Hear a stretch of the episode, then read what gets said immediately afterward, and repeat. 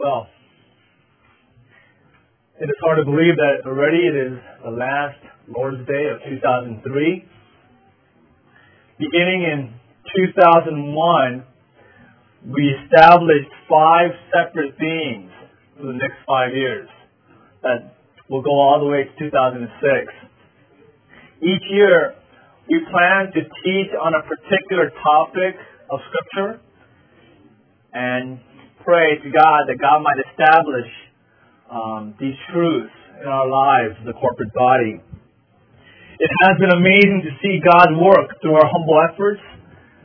If you've been with us for the past four years, you will note that God has been steadily um, build, has been steadily building us up year by year, and for that we are grateful. Our first year that we started this theme was in the year 2001. The theme of that year was the supremacy of Christ. Supremacy of Christ. And our motto that year was that in all things, Christ might have the preeminence. We purpose in our hearts to firmly establish the preeminence of Christ in our lives, in our families, and in our church. We sought to do all that we could do to have Christ be the center of all our efforts. We wanted to make sure that Christ is supreme, Christ is preeminent in every aspect of our lives, especially at a church.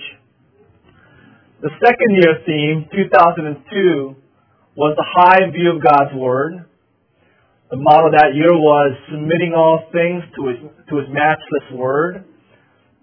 We understand that Christ mediates His authority through His Word if we claim to be Christ centered, but if we deny His Word, disregard it, then we're running a business here. We're not truly a church.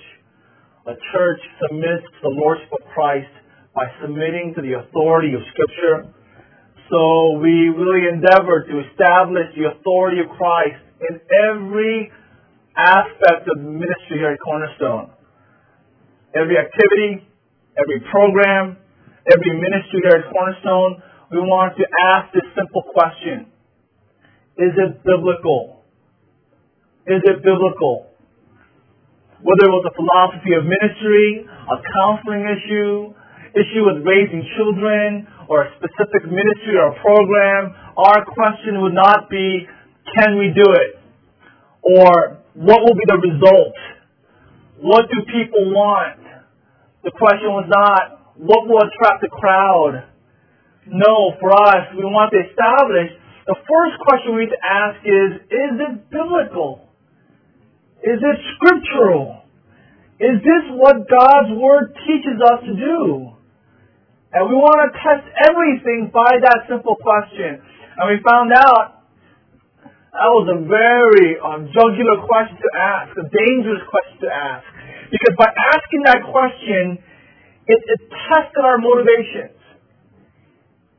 It forced us to ask more questions. Questions like, who are we trying to please? Whose church is this? Right? Who is the true authority of Cornerstone? Is it James?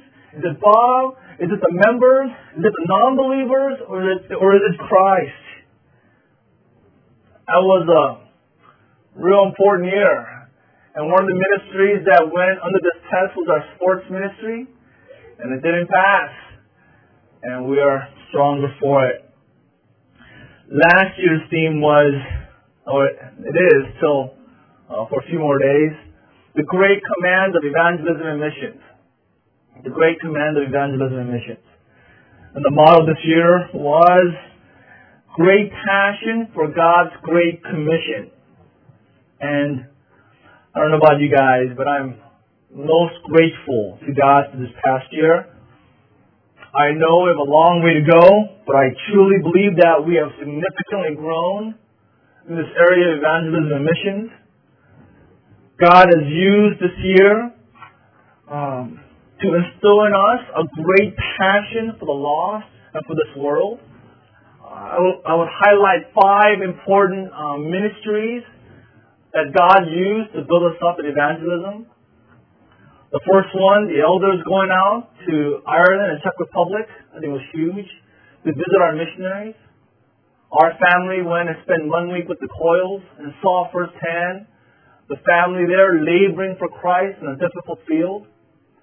And Bob and his family joined us in Czech Republic and saw firsthand Peter's heart for lost there in Czech Republic. And that was huge for us coming back and seeing our missionaries toil and labor in the front lines. It changed our prayer lives. It changed our perspective of ministry. And it really, I think, influenced our church directly.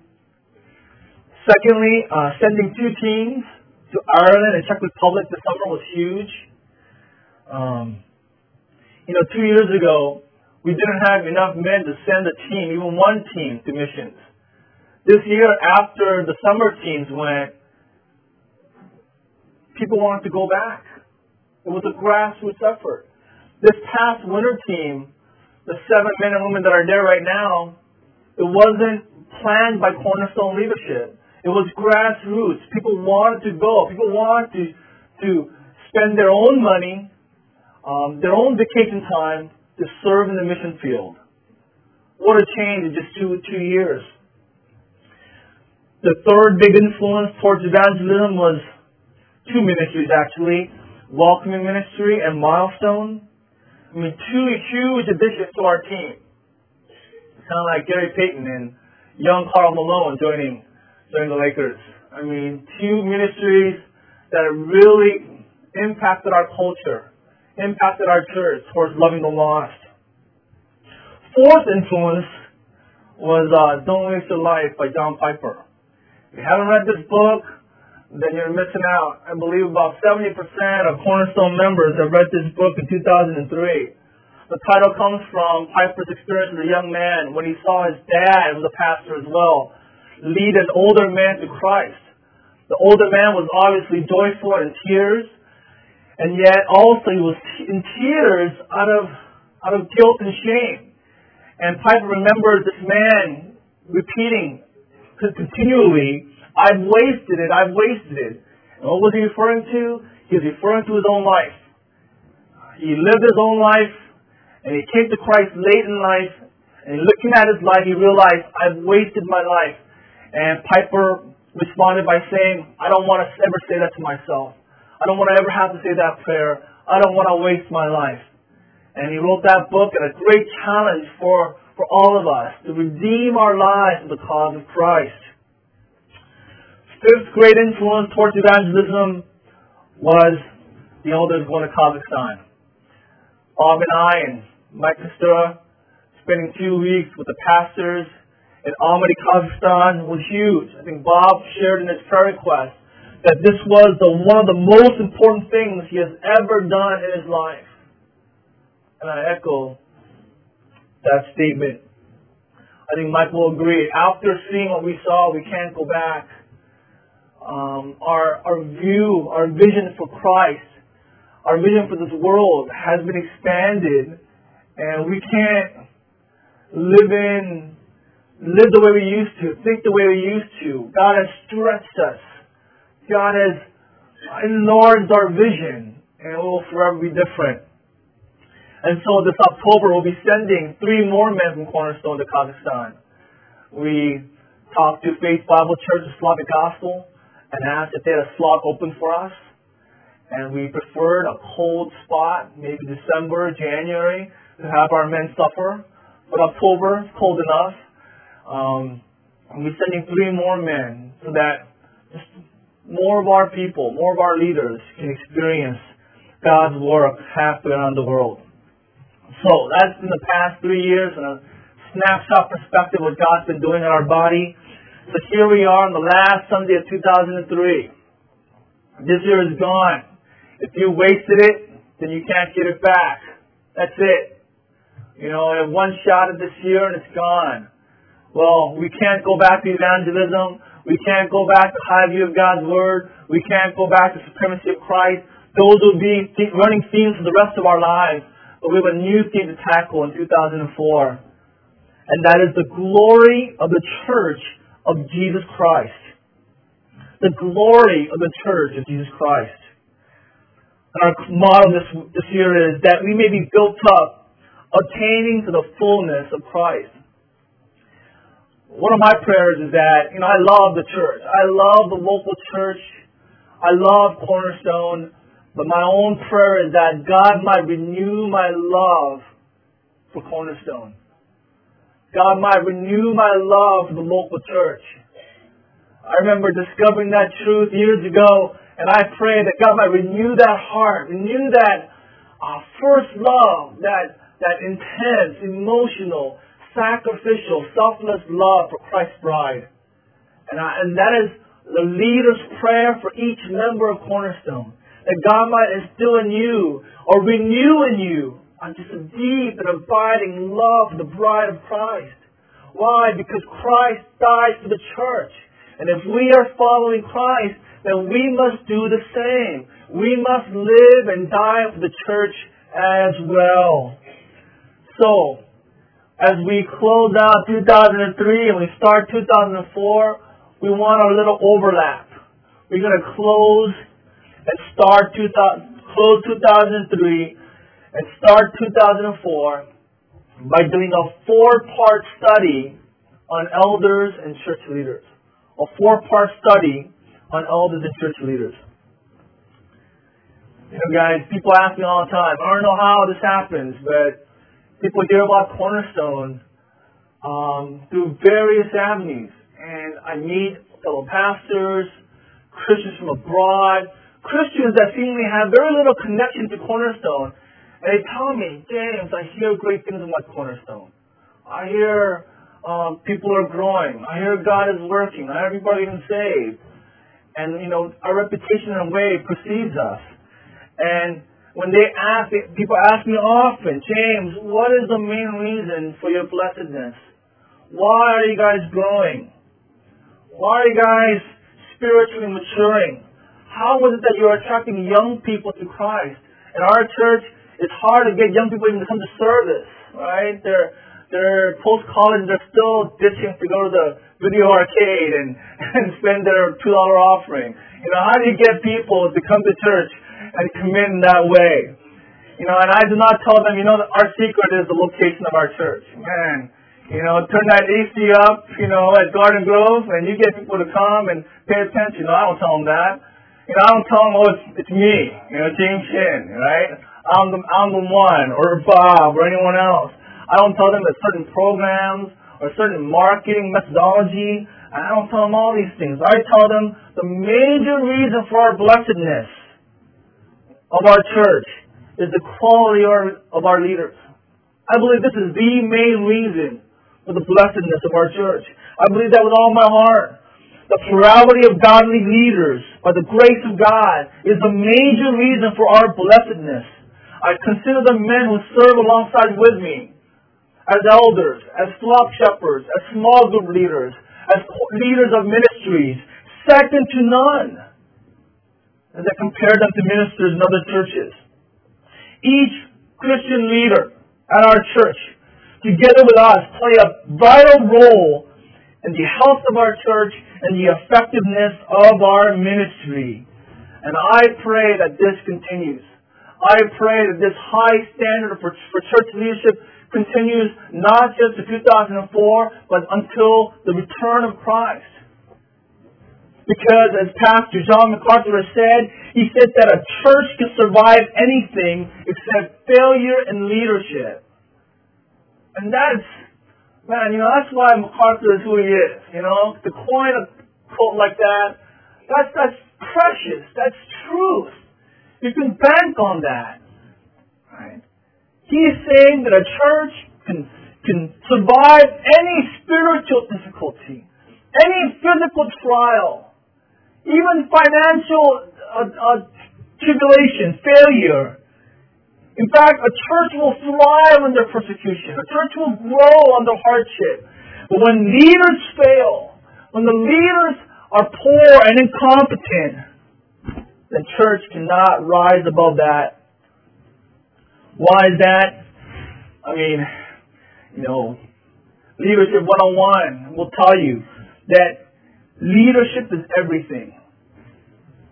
Whatever organization, corporation, armed forces, basketball team, matters not.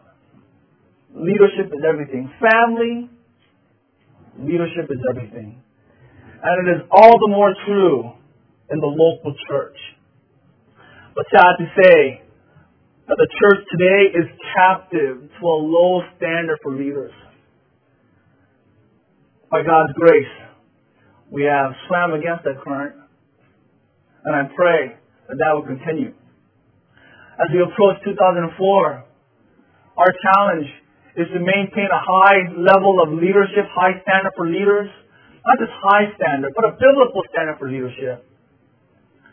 Another challenge is that we need more of them. We need more leaders and we need more elders in years to come. Why? Well, first of all, just our current growth. We began our church in 1999, February. We had 35 members and two elders. Here we are four, four years later. I think we just passed 100 members and we still have two elders. We need more elders. We need more teachers. We need more, we need men who know scripture. Men who on their free time study Greek and Hebrew. Who are memorizing scripture, who are reading Grudem, are reading Edwards, reading Sproul. Men who, who know how to, to exegete a text and proclaim its truth with clarity and faithfulness. We need more teachers. We need more flock shepherds. We need more men and women who will come alongside young believers and teach them how to pray, teach them how to study scripture, teach them how to obey Christ, teach them how to witness. We need more small group leaders. You know, we, we did a, uh, our evaluation of our ministries. We have 30 plus ministries here at Cornerstone. Oh, that's amazing. We have 30 plus ministries and we're lacking leaders because of our current growth. Secondly, we need more leaders, we need more elders because more leaders provide greater strength, safety, and wisdom. More leaders provide greater strength, safety, and wisdom. You know, last year at this time, as a church, we went through a few major tests of the body. And it's a funny thing, you never realize you're being tested until it's over. And in hindsight, you realize, wow, that was, that was huge. That was a major test. We could have, we could have buckled then, you know, that was, that was hard.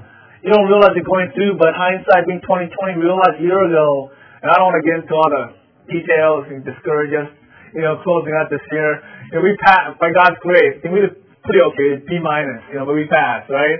Um, went through a major test, and it was huge. And having a plurality of elders, Bob and I, that was key. That was so important. If I was by myself, you know, maybe D plus, right? Maybe just a flat D. But because Bob and I, we have plurality, we're watching each other's backs, we're keeping each other accountable, we're praying for one another, we're, we're exhorting one another, B minus. Mm-hmm. Right? I mean, Ecclesiastes 4 tells us that. Two are better than better than one because they have a good return for their work. If one falls down, his friend can help him up. But pity the man who falls and has no one to help him up. Right? Verse 12, the one may be overpowered, two can defend themselves. A cord of three, even better, is not quickly broken. Proverbs 15:22 Plans fail for lack of counsel, but with many advisors they succeed. Proverbs 11:14 Many advisors make victory sure for a nation. So, by God's grace, because of plurality of leadership, we passed our test this past year. But I know one thing: there are more tests to come for our church, and um, you know the test that we went through was a pop quiz compared to the tests that are coming. 2004, 2005, and 6, and years to come, there are going to be some huge tests for our church. And if we want to at least pass the B, we need more leaders. We need more elders. And finally, we need more leaders because this is the greatest hindrance for us to tackle this thing. if we want the church to be like Christ, if we want Christians the Cornerstone to attain to the full measure of Christ, the hindrance is not a building. We don't need a building, right? We don't need a central location. That's not the prohibitive issue. It is not finances. It is not money. It is not even manpower. We, we, you guys we, we thank God for you. We have so many with the heart to, to come and serve and help. The prohibitive issue in, in becoming more like Christ in the church is we lack more godly male leaders who will fully commit their lives to build up the church. We lack men who will serve by leading. We have many who want to help, many who want to just serve, which is good, which is noble. But we need men who will serve by leading, who will stick their necks out and risk failure and take the reins and take and be a leader. Therefore, again, to end 2003 and start 2004, I want all our hearts to be pondering and thinking about Paul's message to us in 1 Timothy 3. I pray that, that for the next three weeks, that your hearts will be upon this passage. You'll be praying for Cornerstone. You'll be praying for Cornerstone men that they would respond to God's call upon their lives. God's call that they might aspire to this noble aspiration. It is essential that Bob and I exemplify these qualities as outlined in this passage. It is essential that future elders and future leaders exemplify these qualities. And not only that, it's essential, it's pivotal. It's, it's, it's imperative that all men of Cornerstone grow in these traits as well. Well, to that was not even an introduction. This is the introduction. That was just a primer on our series on, on elders, on leaders.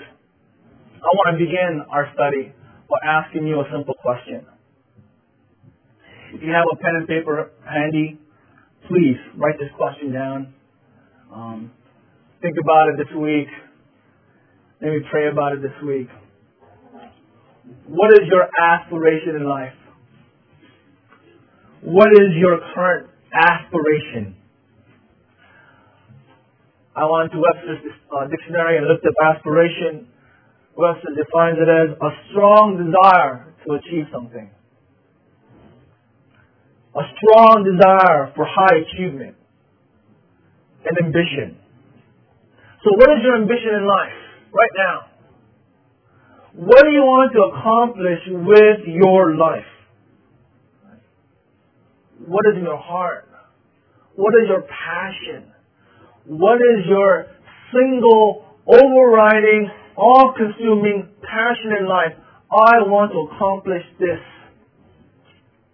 Well, a main problem for many Christians is twofold. Number one, they do not have any ambitions in life. They don't have any ambitions. They lack aspiration. They lack zeal and passion. You, you look at their eyes and you see right away there is no fire in their eyes.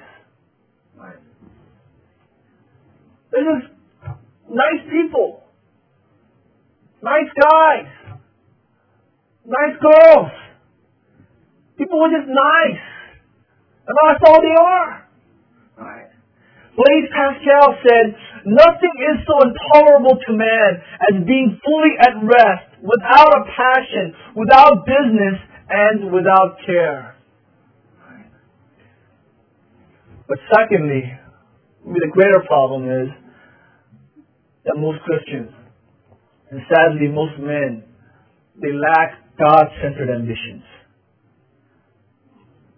They lack God-centered ambitions. Believers who have wrong passions in life.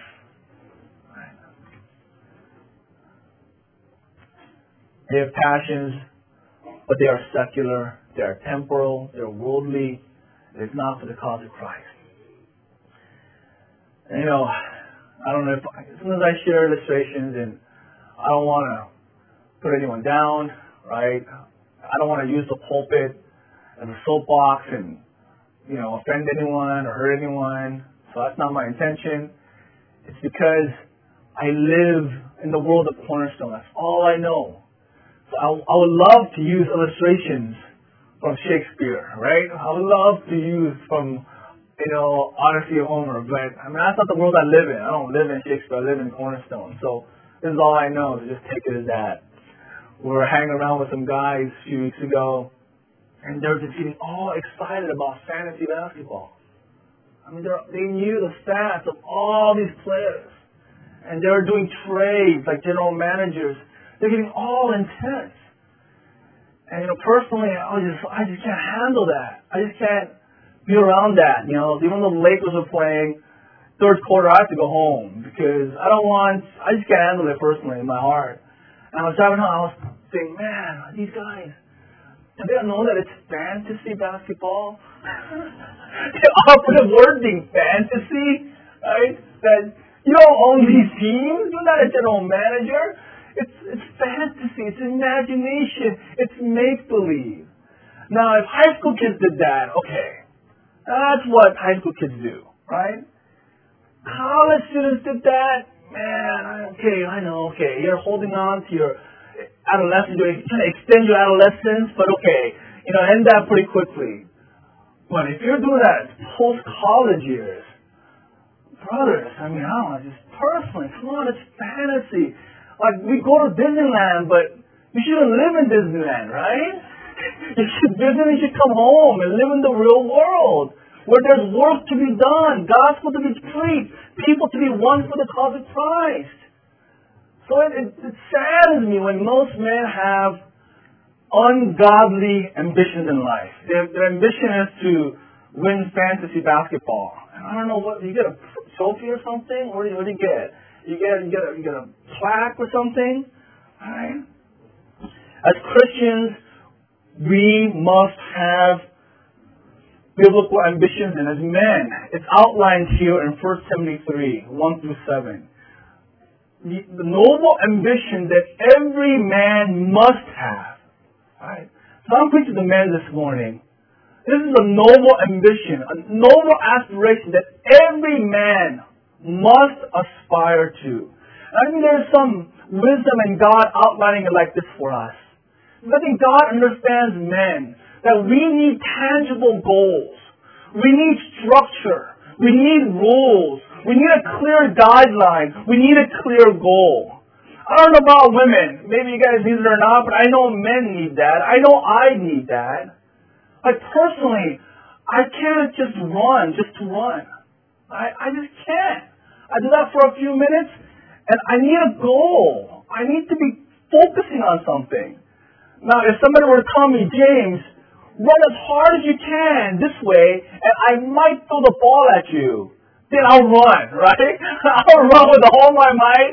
If the guy doesn't throw it, it's okay because that's part of the rules, right? And if he does throw, I'll do everything I can to chase that ball. But without a ball, it's hard for me to run, right? But guys, maybe you're like me. You need a goal. You need a ball. You know what the ball is? It's right here. Everything is established for us in 1 Timothy 3, 1 through 7. This is what all men are to aspire to. So let me just spend the rest of our time sharing from the text and share five truths about this call to leadership. Five truths about this call. Number one, it is a compelling call.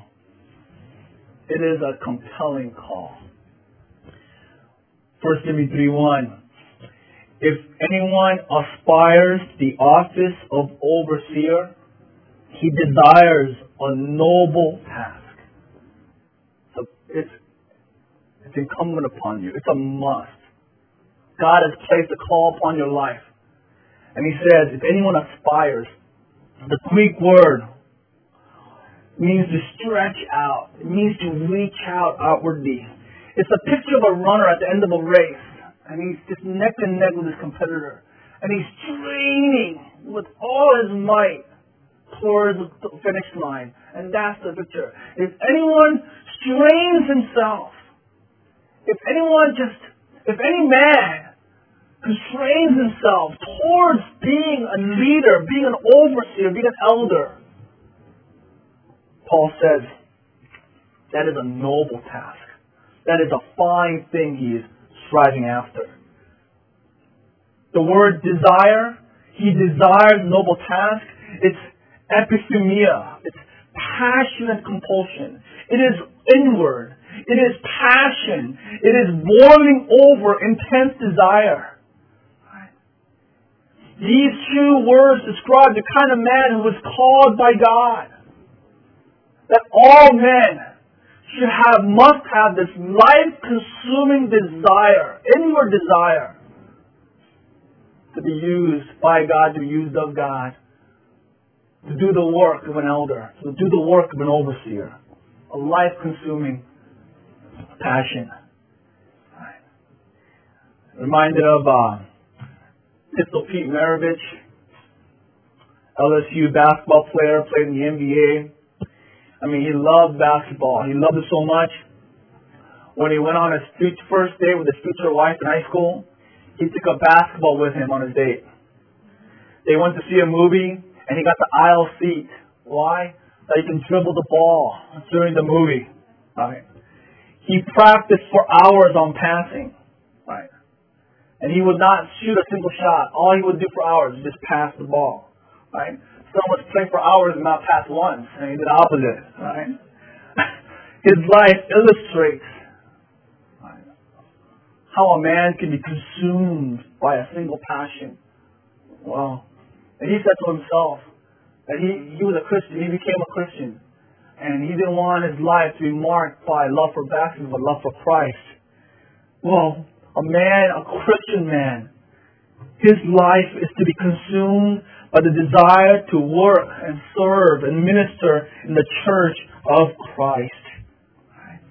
And note that it is not the office that the man seeks, but it is the work that he seeks. It is not the desire for, for position, not the desire for fame and fortune, but it is a desire for service Oswald Sanders, in his book, Spiritual Leadership, wrote this quote, the true spiritual leader is concerned infinitely more with the service he can render to God and his fellowship than with the benefits and pleasures he can extract from life. He aims to put more into life than he takes out of it. The greatest need is not for leaders, but for saints and servants Unless that is held in the foreground of our thinking, the whole idea of leadership and leadership training becomes dangerous. End quote. The man seeks the service, not the title. Not only that, the aspiration is a voluntary desire. It is motivated solely by the man moved by God in his heart. The Greek, the word aspire is present, middle, indicative. The middle voice indicates that the subject is performing an action upon himself. He himself aspires to the office of the overseer. First Peter 5 talks about this. Peter says, you need to serve as shepherds not because you must, not because you have to, but because you are willing. The motivation is not by compulsion. It is not by an external constraint. It is not because your parents want you to serve in this capacity. It is not because a leader asked you. It's not because there's such a great need. The work must be done voluntarily, willingly. A desire by the man because God put that desire in his heart. The first truth is that it is a compelling call. Second truth is that it is an important call. An important call. Look at verse 1.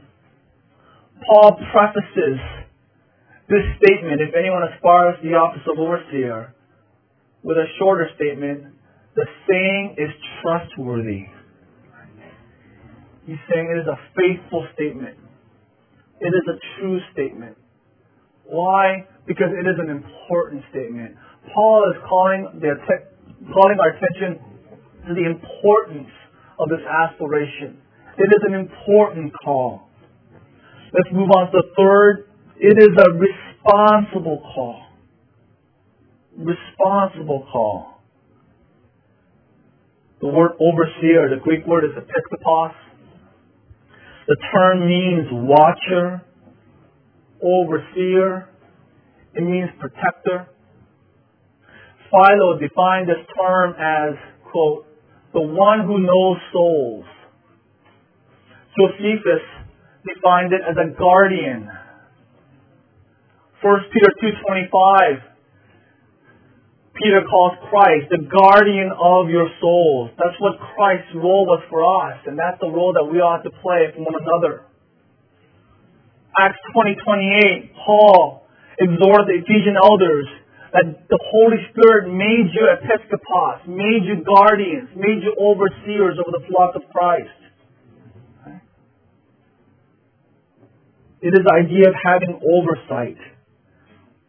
It is a responsible call for to be an overseer. What are the responsibilities? 1 Peter 5:17. Overseers are called to, to, to rule, to preach, and to teach. James 5.14, they are to pray for the sick. 1 Peter 5, 1 and 2, they are to care for the church. Same passage, they are to be examples for the church to follow. Acts 15.22, they are to set church policy. 1 Timothy 4.14, they are to ordain other leaders. It is not a light thing to be an overseer of the church this aspiration, the responsible aspiration, a heavy responsibility. And I'll tell you guys, often, very often, I am overwhelmed by the responsibility of being an elder at Cornerstone. Right.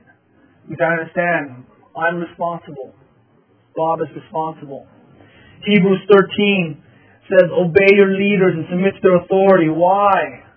Because they keep watch over you as men who must give an account.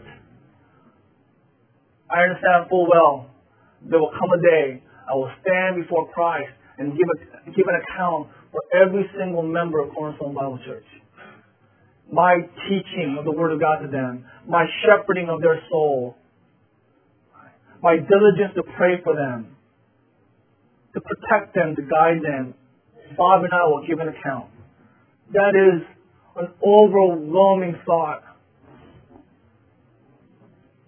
It is not a responsibility out of duty, but it is a responsibility out of love, but still it is a heavy responsibility. The fourth call is that it is a worthy call. Worthy call. Verse 1 He desires a noble task Another English translation is He desires a good task. Two Greek words again, agathos, kalos. Agathos is this moral good. Kalos is beautiful good. And the Greek word there is kalos. It is a good call. It is a beautiful call. For, for men to aspire to do this, you're not aspiring to do something that is immoral, that is even shallow or secular. You're not aspiring to do something that is selfish. No, if you're aspiring to be an overseer, that is beautiful. It's beautiful what you're trying to do. It is praiseworthy. It is inherently good. It is noble. Right? It is the most worthy and most noble calling in the world. John Wycliffe, the 14th century reformer, wrote, the highest service that men may attain to earth is to teach the Word of God. So if you're trying to be an overseer, you want to teach God's Word to others, therefore it's a noble call. The 17th century Puritan pastor Cotton Mather agreed. He said the office of the Christian ministry, rightly understood, is the most honorable and most important that any man in the whole world can ever sustain. It is a work which an angel might wish for, as an honor to his character. It is such an honorable, important, and useful office that if a man be put into it by God and made faithful and successful through life, he may look down with disdain upon even the office of the king and shed a tear of pity on the brightest king on the earth. It is a worthy call. Finally, it is a demanding call. It is a demanding call. Paul rightly says that it is work, ergon.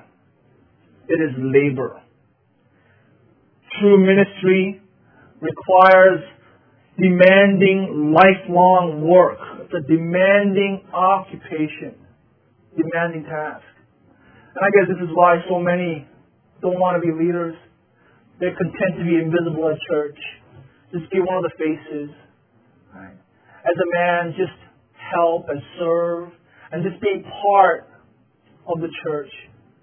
Because they understand the responsibilities that come with leadership. You understand if I strive to be a leader at the church, then I need to be a leader at home. I need to be a leader in my own heart. That means I have to be sacrificial. I have to be selfless. That means I have to commit. I have to dedicate myself, and I have to discipline myself. No, it's okay. I, I'm too busy with fantasy basketball. I have no time for that. Right. Pastor John MacArthur writes, the cost of true greatness is humble, selfless, sacrificial service.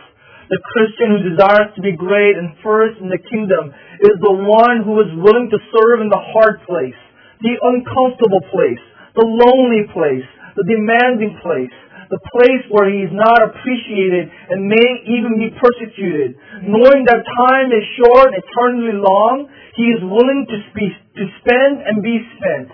He is willing to work for excellence without becoming proud, to withstand criticism without becoming bitter, to be misjudged without becoming defensive, and to withstand suffering without succumbing to self-pity. When faithful believers have done everything they can for the Lord, the limit of their abilities and energy, they say to Christ, we are unworthy slaves. We have done only that which we ought to have done. Luke 17:10. You want an easy life, if you want a comfortable life, run away from leadership. But if you want to waste your life, run away from verse 1. Don't aspire. Just be content and be comfortable.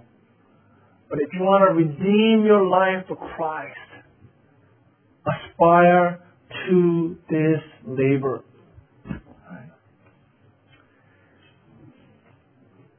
God is pursuing such men today. 1 Samuel 13, 14, Nathan said, or Samuel said, Saul, God has rejected you.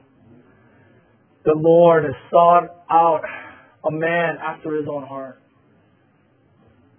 God sought David out. Ezekiel 22:30. I looked for a man among them who would build up the wall and stand before me in the gap. Second Chronicles 69, the eyes of the Lord range throughout the earth to strengthen those whose hearts are fully committed to Him. What is your ambition in life? What is your aspiration? If you are a man, your aspiration must be verse 1. It must be. It must be. This is what you must want to accomplish with your life. Right? Where does it start? It starts in your heart. It starts with that decision that my standard will not be a standard of a young Christian, will not be faithful Christian. No, because I'm aspiring to be an overseer, my standard is 1 Timothy 3. Right? Because I want to be a leader. That's the, the mark that I want to set for myself. That these are the standards. These are the qualities that I want to pursue after because this is the ultimate goal. What do you want to accomplish in your life? Well, how does one aspire to the office of overseer? Let me give you guys just five um, encouragements, five applications. First of all, for the next three weeks, we're going to study three more weeks on 1 Timothy 3. Next week's on godly character. And one thing about above reproach. And you know, one tip about godly character. You are your reputation. I am not what I think I am. I am what others perceive I am. Right? So if I think ungodly, but my wife thinks I'm ungodly, who's right? Right? First Timothy says, my wife. If I think I'm disciplined, but my reputation is lazy, it doesn't matter what I think about myself. Paul says, your reputation is what matters. Right? Everybody is right in his own eyes. Last verse of Judges. The truth is, right, what the world reveals to you, what the world tells you, that's the mark that matters. That's godly character. Right? It's what your enemies say of you. That's your godliness. So, listen to next week's message. In two weeks, we're going to study shepherding one's own family. That's a third uh, st- study in our series. Right? You want to be a leader at church? Be a leader at home first. Shepherd your wife. Shepherd your children. If you're a single man, you shepherd your own life. Right? Is your life in order? And our final study will be Christian service, ministry, ministering in the church. This next four, next three sermons, they included take it to heart and say, these are my standards. These are my goals because my aspiration is to be an overseer. Second exhortation. You want to be a leader, you want to aspire to be an overseer. On Sundays, during your midweek flock, during retreats or activities, do this one thing. Step back and observe. Step back and look for needs. That is how God calls you. That is how God calls you. You know, John R. Mott, you know, his theology, you know, somewhat to be desired, but man, man of passion. I love this man. He was a leader of the student volunteer movement. God used him to send out missionaries into China and Africa. An awesome leader. And he said this, the awareness of a need and the capacity to meet that need, this constitutes a call. Right? So how do you know if you are called to be a leader? Just step back and observe and look for needs. Do that today after church. Step back and everybody's just talking and fellowshipping, donuts. Step back and look for a need. Ah, this person needs to be encouraged. That person, I know that person has this issue. Maybe I can pray for that person now because that person's in need. Right? This person needs to hear the gospel. Or if someone spilled this cup, I'll pick it up. Right? Or this person is struggling to set up chairs. Right? I could help. Right? What constitutes a need? Seeing a need and having the wherewithal, the capacity to meet that need, that's the beginnings of a call. Right? That's the attitude of leaders. It is not who will serve me, who will cater to me, who will meet my needs. The attitude of a leader is, it's not about me, it's not about my needs and my wants. How can I serve? How can I help? And that starts by observing and looking for needs. Third way, third application, um, John Smith told me this years ago. I think in our one of the first retreats we had with him. I don't know, you know, I hear things all the time, I read things all the time, but this one really stuck. And I heard it, I said, I'm going to follow this. He was a godly pastor, a seasoned minister of the Lord, exhorting me this, I believe it's true. I'm going to take it to heart and I'm going to live by it. And he told me a simple statement. I don't think he even remember telling me this. He said, just keep, just, just keep saying yes to God. Right? Keep saying yes to God. It means to me never say no to God. Never say wait. Never say later. Just always say yes. God presents a need to my life, and my answer is yes. And I've lived by that ever since. Whatever it is. I hope I've exemplified it in my life, in my family, in the church, that when there's a biblical need, my response is yes. I don't, I don't, I don't ever want to say no to God because of anything else. Fourthly, exhortation to women here, right? We love you sisters. We love our wives and our women, singles. Um, but just know that strong men are to your benefit. Strong husbands. Who are they protecting? Right? Who are they guarding? Who are they shepherding? Who are they serving? It's you. Right? So understand that. And I want to ask you, are you currently competing against the men? Or are you complementing the men? Right? Are you competing against your husband? Or are you helping your husband to be the man that God wants him to be? Are you complementing him? Are not verbally, but spiritually, physically? Uh, Are you supporting him? Right? Women, help our men aspire to serve and lead. Right? Defer to them. Grant them headship. Grant them leadership. Defer to their leadership. Submit to them.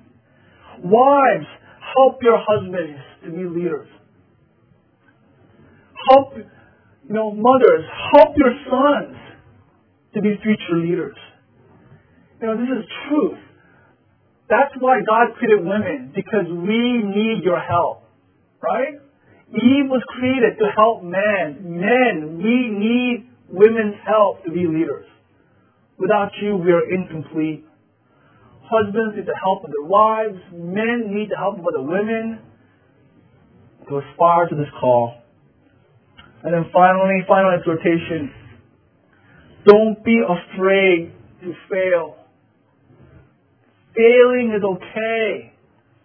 Right? Failure is part of life. Failing, not failure.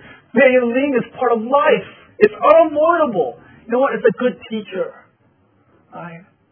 And Marcus isn't here can share about him, but he emailed me and saying, I to you guys, right? Oh, you know, about his decision about leaving Kelly and Julie back. He should have left another brother back. And that's what I was thinking. I didn't know Thomas Marcus. No problem whatsoever, brother. It's nothing. Failing is okay. Making mistakes, that's life. If you want to be a leader, that's how to grow as leadership. By dropping the ball, right? Making mistakes. Just doing, just making major errors. That's okay. I take that pressure off. Alright? Now don't fear rejection. Don't fear criticism. Don't let these things, fear of failure, paralyze you from aspiring to this call. Alright? Well, let me close with two quotes. Maybe my favorite secular quote, and then close with 2 Timothy 4, 1 through 8. This will be my last statement from the pulpit this year 2003. Well, the first quote is from Theodore Roosevelt. Says, It is not the critic who counts, and who points out where the doer of deeds could have done better.